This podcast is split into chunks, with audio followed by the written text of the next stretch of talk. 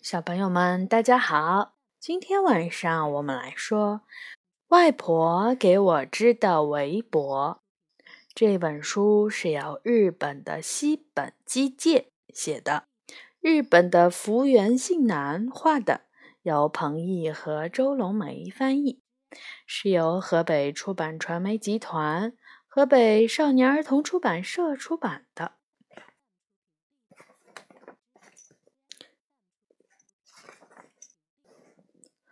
外婆一个人住在乡下，她寄来了一个包裹，里头除了自制的大酱和咸菜，还有一条红毛线围脖，围脖里夹着一封信。我把你妈妈小时候穿的毛衣拆了，织成了围脖，可暖和了。围脖上面用白毛线绣着“真美”，虽然有点拧劲儿，但是真像真美喜欢的图画书里的小熊的围脖，围在脖子上又软又蓬松，舒服极了。真美喜欢这条围脖，你围上很好看。妈妈说。真美马上围着围脖去了公园儿，一看，幽香和阿茂都在。看我外婆给我织的围脖，真美挺着胸脯说。谁知幽香却说：“这真的是围脖吗？像一条小破毛巾。”阿茂笑话说：“又小又破，怎么了？”它才暖和呢。嘴上虽然这么说，但真美却委屈的快要哭出来了。她摘掉了围脖，跑了起来。一条狗从后面跟了上来。真美停了下来，狗也停了下来。它瘦得要命，冷得直哆嗦。这个我不要了，送给你。真美把围脖围到了狗的脖子上。我回来了。真美避开了妈妈，回到了自己的房间。真美看着图画书里小熊的围脖，眼泪一下子就涌了出来。外婆，对不起。真美一边哭一边道歉，又委屈。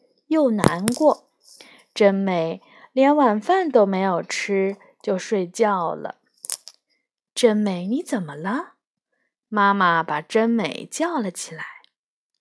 她对妈妈说了围脖的事情。太不像话了，真美，那是外婆满怀了爱心给你织的围脖，是用钱都买不来的围脖，是用妈妈的毛衣织的围脖，你却给了狗。妈妈生气了，去找回来。妈妈拉着真美的手，奔到了外面。冷风嗖嗖的公园里，一个人也没有，没有找到小狗。说不定围脖已经被小狗扔掉了。两个人瞪大了眼睛找了起来，在公园通往车站的出口。有人摆出了一个小小的拉面摊儿，一看到那个拉面的摊子，妈妈和真美都惊奇地站住了。红围脖就挂在拉面摊儿的灯笼旁，随风飘荡呢。妈妈朝拉面摊儿跑去，欢迎光临！扎着头巾的大叔用洪亮的声音招呼道。这条围脖，这个嘛，是狗刚才叼回来的。我还以为失主会找来呢，可是没有人找来。现在呀，是一个什么都扔的时代呀。大叔笑着说。这时，狗在大叔的脚下叫了一声，仔细一看，就是刚才那条狗。这也是一条被人遗弃的狗。我一摆上摊子，它就会跑来。大叔摸了摸狗的脑袋。妈妈跟大叔说起了围脖的事情。是这样啊，那太好了。外婆织的围脖可要爱惜呀。大叔把红围脖递给了真美，然后他拍了拍自己脖子上围的一条旧围脖，说：“这是我母亲留下的遗物，可暖和呢。”不知什么时候，月亮出来了。大叔望着月亮，又说话了：“今天是我母亲去世的日子，我请客，吃碗拉面再走吧。”大叔熟练地把做好的拉面摆到了两人的面前，又热又好吃，心里和身上都变得热乎乎的了。谢谢小狗狗，谢谢大叔，真美忍不住大声地说：“我再也不怕别人说什么了，因为这是我最宝贵的东西。”真美紧紧地。抱住了红毛线围脖。嗯，妈妈喜欢这个故事。